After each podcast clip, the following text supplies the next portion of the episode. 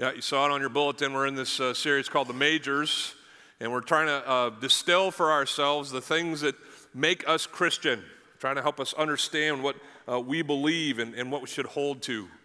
Uh, in the early church, they didn't have books and the internet and all those things to, to teach those things, and so uh, they would write down uh, a collection of ideas. They were called creeds, there's a whole bunch of them, but we're studying one in particular called the Apostles' Creed. It's from the Apostles' Creed that we're pulling uh, these majors that we're talking about. Uh, a couple things we need to know about the creed the creed is not scripture.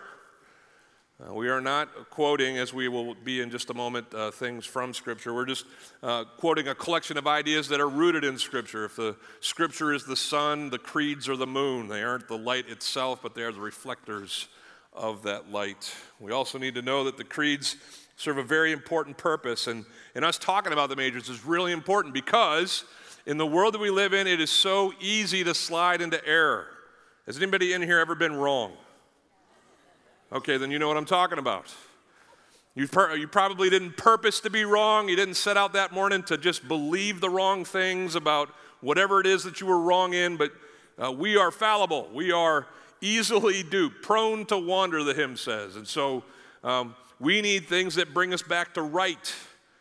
Uh, we need uh, these creeds, these majors to center ourselves on so that when we, uh, as was the case in the early church, the creeds were almost always a response to wrong ideas. Certain heresies would pop up in the church, and the church fathers would be like, well, we got to figure that out. So let's uh, issue this creed, collect these ideas, and make them part of the liturgy, part of the church practice, so that they can know them too and not fall into these errors that are so prevalent. Still errors today? Everybody agree? Yeah, just send a search for Jesus into the uh, internet and see what you come back with. You know, it gets all, all kinds of ideas. Everybody's got an opinion, uh, but we take ours uh, from what the Bible says as collected here in, these, in this creed. Um, we also want to make sure that we uh, agree on the things that are most important to agree on, and we learn to disagree on the things that don't matter. Like, I, I love our church uh, for lots of reasons, uh, but I love the fact that we are a collection of so many um, backgrounds, so many different um, uh, traditions have landed here. You know, uh, anybody here grow up Catholic? Okay, hi, hi guys, how's it going? Uh, anybody here grow up in a more charismatic church, like an Assembly of God or Pentecostal church? Yeah, I know about you here. Anybody here grow up Baptist, angry or otherwise? Yeah. Um, uh, there, there's, there's all kinds of traditions, and we all land here in the black chairs, uh, the soft, cushy black chairs, uh, because we have determined that even though we come from the things that we come from and have maybe different slants on different um, you know, pieces of the faith, we agree on the things that matter most. Churches don't always do that. Uh, some churches overemphasize, you know, the little nits and the minutia of faith. And they make that what it's all about as opposed to the things uh, that it should be all about. Uh, they're going to be surprised when they get to heaven and they're in line next to the people that they're next to. What? How did you get in?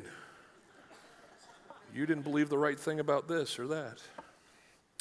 St. Augustine uh, probably said it as well as anybody when he said, in the church, in the essentials, unity. In the majors, in the things that matter most, we seek unity. We die on those battlefields together uh, because without the things that are essential, we have no faith. But in the non essentials, liberty. Everybody slow down, everybody back up. Love anyway, right? And then in all things, Augustine says, in all things, charity or love. In the essentials, unity. In the non essentials, liberty. In all things, charity. So, just as we would stand for our anthem or our Pledge of Allegiance, will you one more time today stand with me as we say this pledge? To our Savior and to what we believe. It's the Apostles' Creed. Uh, here we go. I believe in God the Father Almighty, creator of heaven and earth, and in Jesus Christ, his only Son, our Lord, who was conceived by the Holy Spirit, born of the Virgin Mary, suffered under Pontius Pilate, was crucified, dead, and buried. He descended to hell, and on the third day he rose again from the dead. He ascended into heaven and sits on the right hand of the Father Almighty from which he shall come to judge the living and the dead. I believe in the Holy Spirit, the Holy Catholic Church, the communion of the saints, the forgiveness of sins, the resurrection of the body, and the life everlasting. Amen. Thank you very much. Have a seat. Has anybody ever read something like that in church? It said, I believe in these things, but I don't know what they are? The emails have already started to flow in. Wait a minute, we believe in the Holy Catholic Church? Or the, yeah, uh, small c there, means universal. We believe that Jesus descended into hell. Come, come back on that one. We'll, we'll, we'll talk about all of these things. Uh, but we're seeking to understand these majors that have been collected here in these Apostles' Creed and uh, to own them for ourselves. So, last week we started on the all important first line there I believe. We talked about belief being more than just this mental assent, it's this all in giving of oneself to these things that we say that we believe. But then uh, we talked about God the Father, Almighty. He's all powerful. God the Father, the creator of heaven and the earth. Uh, we're going to move on now, as we will each subsequent week, into these next lines and discover what we find there. The line that we're going to cover this morning is I believe in Jesus Christ, uh, God's only Son our Lord, who was conceived by the Holy Spirit and born of the Virgin Mary. We're going to spend the next three weeks talking about Jesus. Uh, and we're going to start with these uh, ideas as listed here. Let me start, first of all, with uh, the qualifiers. He was conceived of the Holy Spirit and born of the Virgin Mary. Um, at conception, we see here in the story of Jesus the Holy Spirit being the, the, the progenitor, the one who brings forth his earthly existence. Um, uh, through a, a, woman that we know to be Mary. Uh, Jesus has always existed. We'll get to that at the end of the sermon.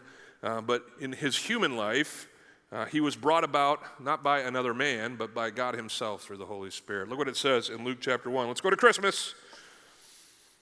It says, And the angel speaking to Mary said to Mary, uh, wakes her up from a dead sleep, by the way. Has anybody ever been woken up by a bright, shiny person in a uh, room that you were sleeping in? So it's probably a jarring experience. Can we all agree? So the, the, the angel understandably says to Mary, Do not be afraid, uh, because you have found favor with God. And behold, you will conceive in your womb and bear a son, and you shall call his name Jesus. Now, Mary, upon you know collecting her wits to the point where she can actually form a sentence, chooses an interesting one. I would have been like, "What are you doing in my room?" Uh, why are you so bright? Can you tone it down? You know, something like that. My eyes. Uh, but she goes right to the source of his message. She's like, Excuse me? What did you just say? Uh, did you just say I'm going to be pregnant? Uh, I'm not sure how that could be possible, angel sir. Uh, how will this be since I am a virgin? Mary had been to health class. She understands how this works. Uh, it's not storks dropping babies off at doorsteps. If there will be a baby, there will have to be a mommy and a daddy somewhere in this process. How is this possible that me, at the age of maybe 13, 14, 15 years of age, me who has uh, never been near another man, they didn't date back then, there wasn't, you know, texting back and forth and, you know, uh, meeting at the mall, that's like 20 years old. Anyway, uh, uh, there, there wasn't anything like that. You were betrothed, chosen by your parents to be married to another person, another man, and, and that was it. You would, uh, most of the time, meet your husband on the day you married him, ladies. How's it going? So she's like, I haven't had even a date. Uh, I haven't even, you know, rubbed knuckles with a dude. I don't know what that means. How is it possible that I'm going to be with child? Understandable question. So the angel answers her. And the angel says to her in verse 35 The Holy Spirit will come upon you. This is how you're going to have a baby. God's going to make it so. The Holy Spirit will come upon you, and the power of the Most High will overshadow you. This is a Greek word that basically means um, come upon or, or hover over. And therefore, the child to be born will be called holy, and he will be the Son of God. You're going to have God's Son, Mary. That, that's how this can be possible. The Holy Spirit is going to uh, enable your pregnancy. Now, where have, I, where have I read this overshadowing or this hovering aspect or, uh, you know, part of, of the Holy Spirit's existence? Well, it's on page one of your books, right? Because in Genesis chapter one, it says, In the beginning, God created the heavens and the earth, right? Who's heard that one before, right? And then it goes on and it says, The earth was without form and void, and the darkness was over the face of the deep, and the Spirit of God was what? Hovering. He, he's hovering over the, uh, this formless and, and shapeless void. And he's, he's about to be with the Father and with the Son, a, part of creation, of everything that we are and everything that we see. It was God's idea and brought about uh, by God uh, in Christ through the Spirit. The Spirit, as uh, other creeds were written, is, is basically the agent uh, of, of life coming into being. The Nicene Creed says that the Holy Spirit is the Lord and the giver of life.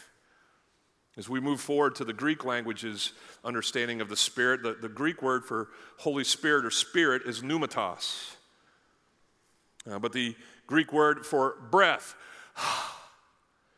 is pneuma. And so lots of times you have to, like, you know, discern the context to see what the biblical writers were actually referring to. Was he talking to pneuma or Holy Spirit? Pneuma. And you would translate accordingly. It's no wonder then, and then on the second page of your Bibles, as uh, human beings are coming into existence, um, it's seen here that the Lord God formed the man from dust of the ground and then breathed pneuma into his nostrils, the breath of life. And the man became a living creature. See, uh, the Holy Spirit uh, hovers and creates and brings life from nothing, from the dust God formed us and breathed us. That's why we sing the song. Uh, and it's, it's your breath in our lungs, so we pour out our praise. Yeah. God, by the Spirit, made us, gave us life.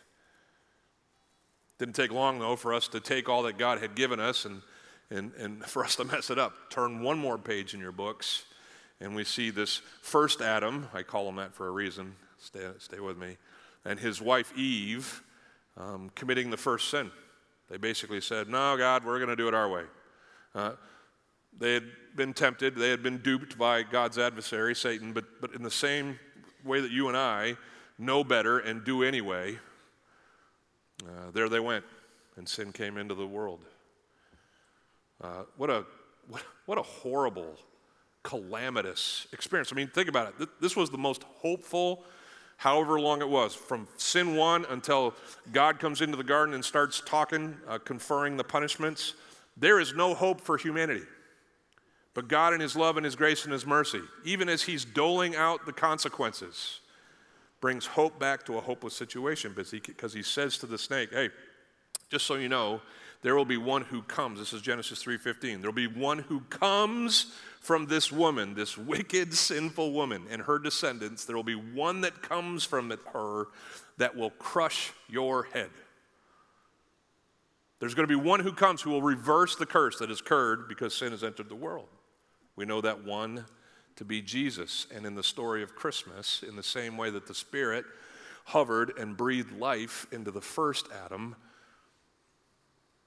God in the Spirit hovers or overshadows Mary and breathes life into the second Adam. His name is Jesus, the one who has come to right what the first Adam made wrong. Now, we understand that the Holy Spirit uh, is the conceiver of uh, Jesus, and Jesus is born of the Virgin Mary. I remember growing up in the house that my family rented. We were this angry Baptist pastor at a, you know, a church there, and, uh, but we rented a house from a very Roman Catholic family. And so I remember going out into our backyard, and there was Mary, like five foot statue of her right there. I'm like, you know, who's she? She's like, well, that's Mary. I said, why we got a statue of her? He says, so you can throw your tennis ball at her. No, that's not true. Anyway, uh, I did. I, I, I, did play wiffle ball, uh, you know, with my dog out there, and I did foul a couple off of Mary. I'll just confess that right now. Mary, uh, certainly, uh, you know, uh, uh, uh, above women in the fact that she was given the opportunity to be this, the mother of the Son of God. we don't always agree with some of our Catholic friends and the things that they believe about Mary and her significance to our faith, but certainly she is to be esteemed but the thing that we draw most from her and her story is that she is the bearer of God's Son in a miraculous way. The Christian faith is rooted in the miraculous. Does everybody agree with me on this? And this is a big deal. Because if you can't get your head around miracles, if you can't allow yourself to step outside of science and the empirical method, and if you can't believe that there are things beyond what we can understand, things that we cannot explain, then Christianity is going to be a hard thing for you. And, and, and this is where a lot of times people who grow up in the faith and then go and get exposed at higher you know, levels of learning to science and to the ones who believe in science, this is where they step off. They're like, well, I can't believe in the miracles anymore. And then Jesus falls away with that. This, this miracle uh, is, is, is a miracle of all birth miracles. Lots of birth miracles in the Bible, right? Like you start out in Genesis, and there's this guy, Abraham, uh, who is, uh, you know, uh, encountered by God, and he says, "Hey, Abraham, your descendants are going to number like the, uh, the sands on the shores. You're going to be the one that I'm going to bring forth a blessing for the whole earth." Again, a little tip of the hat to Jesus and his coming from uh, the Jewish uh, race. but Abraham's got this one problem: he doesn't have kid one. He's later on in life, his wife has never, Sarah, has never been able to bear him a son. Uh, and another time, uh, an angel of the Lord comes to Abraham and Sarah and says, Yeah, you're going to have this baby. And Abraham's listening politely outside the tent and back inside the tent. His wife, Sarah, laughs. that was kind of maniacal. Sorry for that. Uh, but she giggles at the thought of being this you know, woman in her 90s bearing a child. Ladies, Picture yourself, first of all, in your 90s. 90s, way to go if you get there, right? But then, secondly, picture yourself pregnant in your 90s. Not something that occurs. Well, Sarah was like, that's a, that's a good one. Uh, in fact, Abraham and Sarah didn't believe. And if you read their story, they try to work around. It's a lot of human stories, right? We're going to work around what God says. And so they actually hire a surrogate of sorts uh, he takes a, Sarah's hand servant and uh, has a baby uh, with her, Ishmael. And that's a whole other story. Come back another week. But then eventually, just as God said, uh, Sarah conceives. Isaac is born. Isaac is the Hebrew word for laughter, right? Every time she called him for dinner, she was reminded never to laugh at what God says will be.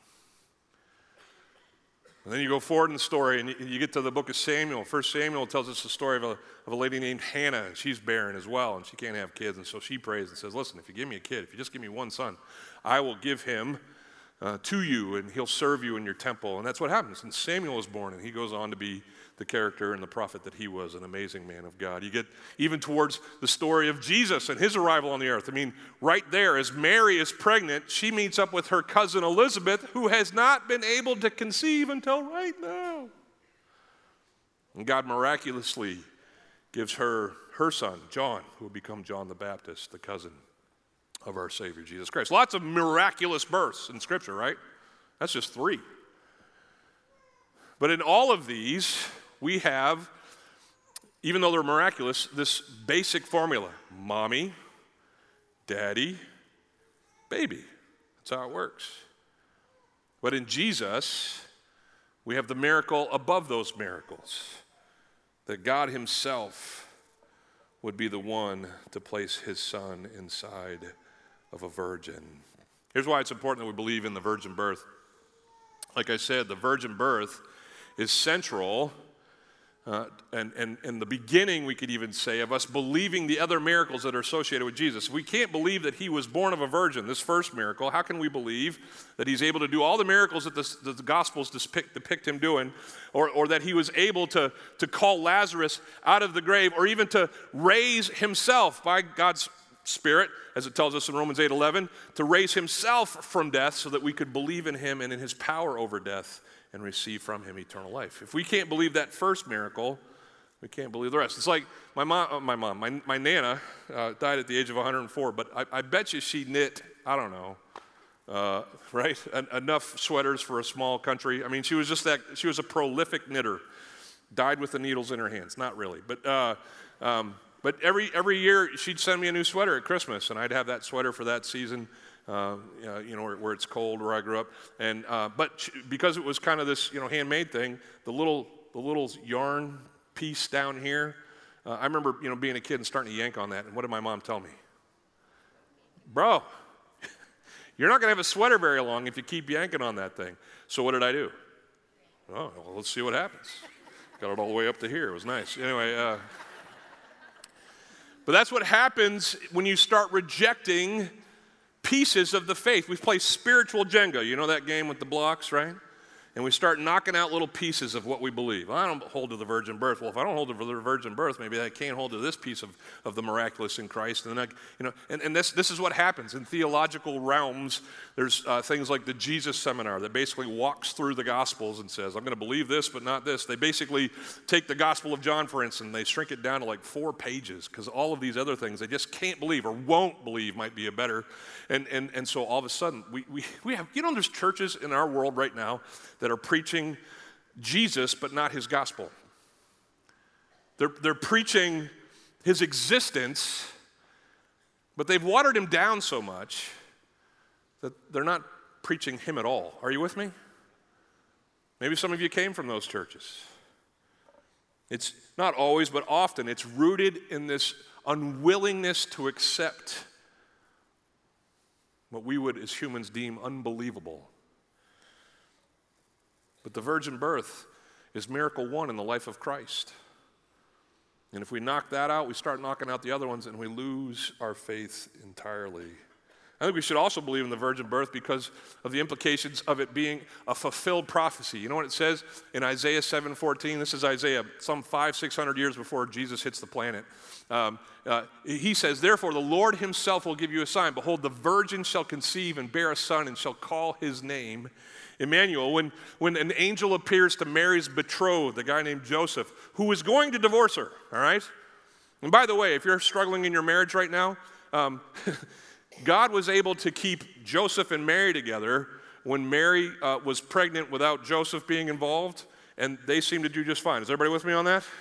So, by God's grace, I'm not saying, I hope that's not your problem, but uh, uh, uh whatever problems you're facing, God is able to keep things together. I'll pray that He visits you and reminds you of that. But, but Joseph was about to uh, divorce his wife uh, before he, she even became his wife, uh, and, and, the Mary, or, and the angel said to her, No, no, no, you stay with Mary. And he says, Because she, just like the angel told Mary, she's going to bear the Son of God. And, and in Matthew chapter 1, in this visit of this angel to Joseph, uh, the angel says, All this took place to fulfill what the Lord has spoken by the prophet Isaiah. Behold, the virgin shall conceive and bear a son, and they shall call his name Emmanuel. And he defines that, which means God with us. Hmm, okay. Joseph's in. And some of you are like, okay, yeah, Mark, it was prophesied. But have you ever stopped to you know, really think about how powerful prophecy is? And how amazing it is that God calls his shots hundreds of years before and then they're fulfilled in the telling of the story of our scriptures. That's unbelievable. Like I'm studying right now on Thursday mornings the book of Daniel with my life group. And over and over again, Daniel is, is given these different dreams, but they all center around basically the same thing the, the progression of kingdoms moving forward from Babylon until the Roman Empire. And if you read your Western civilization books, it folds out just like it says in Daniel. Like, it's uncanny. Like a lot of the people who uh, find the scriptures to be specious, they're like, well, those had to be written. These, these Old Testament prophets had to be written after these things had happened because it's just too weird that what they're saying could become this reality. But here's the deal if, if we have a God who is able to call his shots, he should be trusted.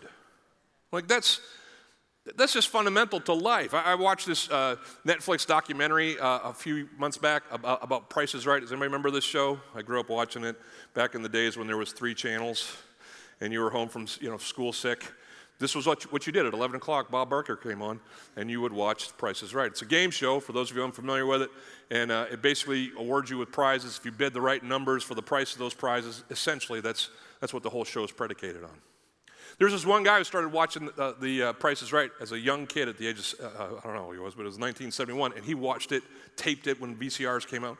He just uh, was, was there, and he would study it. He was a math teacher eventually in his life, and so he just loved the numbers, and so he actually put out a spreadsheet for all of the prizes, and he found that there were patterns. Like if a fridge you know, was up for bid on Tuesday for 750 bucks. Guess what? Next Friday, same fridge, same price.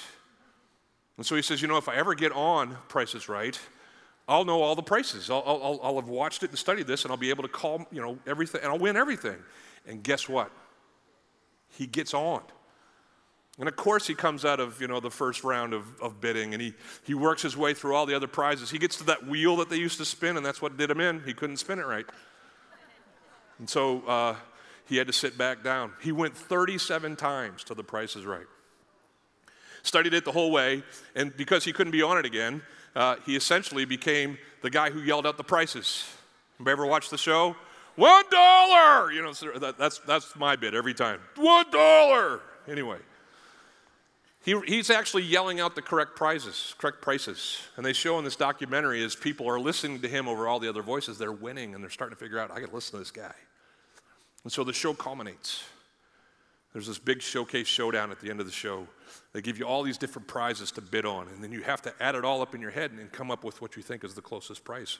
So, so he's competing against this other lady who had won on the show, and she bids, and she's the first one to bid, and she bids, and she's $500 away from this $30,000 collection of prizes. She's 500 bucks away. That's if you haven't watched the show, that's really good. That's going to win most days.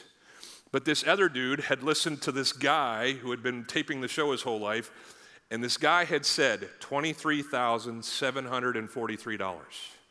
And the dude on the show bid this weird exact number $23,743. And Drew Carey, who had taken Bob Barker's place, pulls out the card for this showcase showdown, and it is $23,743. Yep, to the, to the dollar. This guy nails it, wins both showcases. You, my, my favorite part of it is Drew Carey's reaction $23,743. You win both showcases. And then he looks into the camera and you can almost see him looking for a producer saying, Who tipped this guy off? There's no way he knows. But they figured out that this guy was doing it, and it changed how they do prices right forever.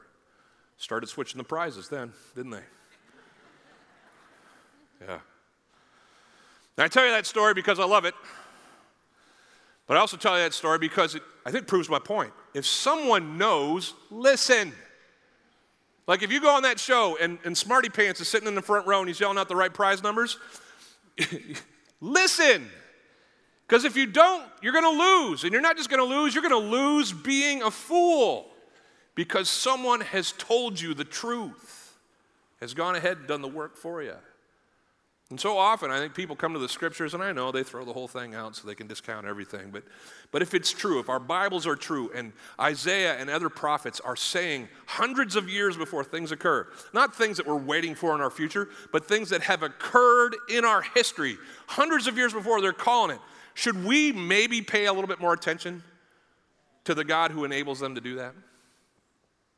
The virgin birth was foretold, and it's worth our belief. Can I hit this verse that uh, is quoted here uh, on our screens, Matthew 1:23, one last time?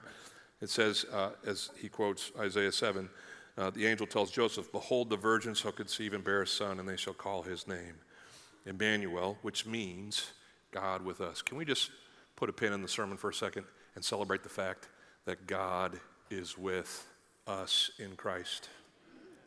Isn't that an amazing thing? It's so easy, to just, you know, especially as we're churchgoers and Christians for a long time, to just kind of skip right past a lot of the amazing things about our faith. But here's the amazing thing none of us deserves God to be with us. Everybody gets that, right? None of us is righteous. No, not one, it tells us in Romans. None of us deserves to be friended by God on Facebook or otherwise. None of us deserves to be loved by God. None of us. But God demonstrated his love for us, and that while we were sinners, Christ came, was with us, and died for us.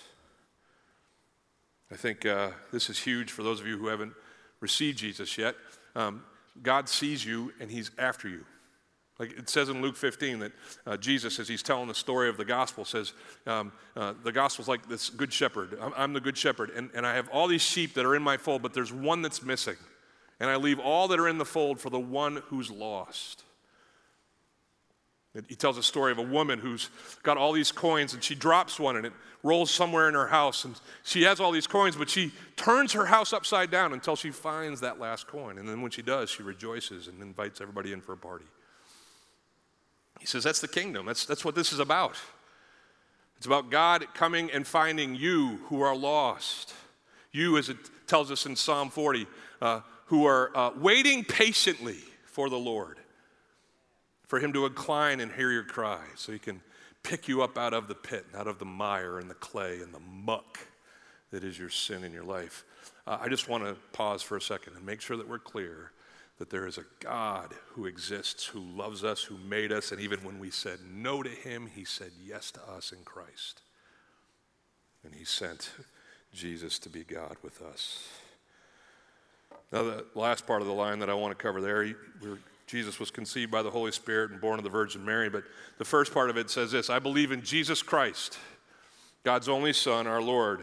We're going to talk about this again, like I said, in the next few weeks. Uh, but here we're going to cover these first two things and make sure we got those clear. God, Jesus is God's Son, the Creed says, and therefore he's God. And then Jesus is Lord. This is our gospel, our good news. It hinges on these statements that Jesus is God and Jesus is Lord. If you believe that, um, you're either a Christian already or you're well on your way. Because this is what we hold to. Yet so many people hear this over and over again and never make that leap of belief. They believe Jesus existed, that it's fine that he's the, the, the centerpiece of, a, of a, a, worldwide religion or faith. Now, he was probably a good teacher, but he just wasn't God, at least not to me. And he's certainly not going to be my Lord.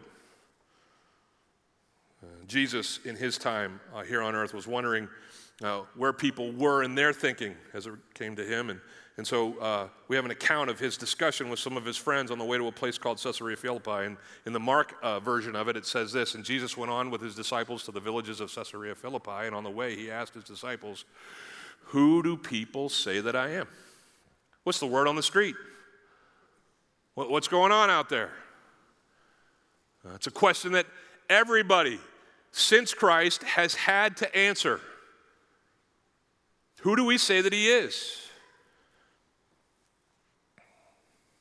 Who is Jesus? In the Matthew version of this account, uh, Jesus gives us a, a, little tip, even as he asks the question. Look what it says in Matthew 16, 13. Now, when Jesus came into the district of Caesarea Philippi, he asked his disciples, Who do people say that the Son of Man is? So that's a little different from Mark, right? In Mark, it's just who people say I am. But here, he's careful to give himself like a, a, a nickname, a moniker. Who, who, do people say that the Son of Man is? Now, to be fair, in, in, in this period of history in, in, Israel, this, this Greek phrase was like an idiom. It was like dude. Who, who do people say this dude is? You know, uh, it, it could have been just one of those kind of figures of speech that Jesus was using. But I don't believe it is. If, if you read the rest of the Bible, this phrase, Son of Man, occurs in this form almost 200 times in the Old and New Testaments. In Matthew uh, itself, just this one book, Jesus refers to himself as the Son of Man 29 times. I think he's going beyond dude here. That's why it's capitalized in this translation, the English Standard Translation. Who, who do people say that the Son of Man is? He's, he's trying to lead the witness. He's asking a question, and the answer is embedded in the question he asks. Right? It's like a, it's like a girl who just got engaged and uh, you don't know that she's gotten engaged, but she doesn't want to just come right out and say, I got engaged. She wants you to guess. And so she asks you a question as she holds her ring finger up by her face. Notice anything different? I object, Your Honor. She's leading the witness. Yeah. No, she's just setting, the t- setting it up for you on a tee. Yeah, oh, did you get engaged? How'd you know? Jesus is kind of doing that. He's saying, Who do people say the Son of Man is? And then when he says that, listen, his, his disciples, good Jewish boys, right? They grew up reading the prophets. They had, they had understood this phrase, Son of Man, to be what, what, it really is in the scriptures. And so they would go to places like uh, Daniel chapter 7, where as Daniel's having this dream, uh, he says, I saw the night uh, visions, and behold, with the clouds of heaven there came one like, uh, say it with me, Son of Man. No, he didn't say it with me, but that's okay. I don't have time. And he came to the Ancient of Days. Well, who's the Ancient of Days? Well, that's God the Father. So God the Son meets God the Father, and he was presented before him, and, and to him was given. This is how we know this is God the Son, because in other parts of Scripture, this is how Jesus is described. He's a world ruler, a world leader, a world savior. To him was given dominion and glory and a kingdom, not just any kingdom, but a kingdom that had all peoples and nations and languages in it. that, that they should serve him. And his dominion is an everlasting dominion. It's not just going to last for four years and we're up for re election. It's an everlasting dominion which shall not pass away. And his kingdom is one that shall not be destroyed. Now, read your history books. Every kingdom comes to an end, or at least transitions into a next, right? I mean, we love our country. I pray we're here for a long time. But is it a sure thing? Nope. But there is one king who is king of all kings and king of all kingdoms, who is the ruler of all tribes and tongues and nations. He is Jesus. He is the Son of Man. And so when Jesus says, Hey, who is it that they say the Son of Man is? He's already told them who he is. Jesus is the Son of Man. But the disciples, they offer up some answers uh, that are not um, really who Jesus is. They say in verse 14 of Matthew 16, some say you're John the Baptist, others say you're Elijah or Jeremiah or one of the prophets. These are all dead men. John the Baptist has been executed earlier in Jesus' life. And so uh, uh, the story on the street was well, maybe you're one of these great Jewish men come back to life. You're a prophet who has come back to life and is who, uh, who's here. Now, they, they, don't say Messiah because I think a lot of the disciples even uh, aren't thinking that Jesus is the Messiah. He's cool. He's able to do amazing things, but the Messiah they were expecting was a, a, conqueror, a general, someone who would, you know, ride in on a white horse and, and you know, emancipate them like Moses did in, in, in, Egypt. He would, he would come and free them from the Romans. That's, that's who they're waiting for. So you're something, but you're not the Christ. But then Peter, A for the day, Peter messes up a bunch, but he nails it here. He says, You are the Christ. After Jesus asks him, Who do you say that I am? He says, You are the Christ, the Son of the living God. Christ means that Jesus is the anointed one.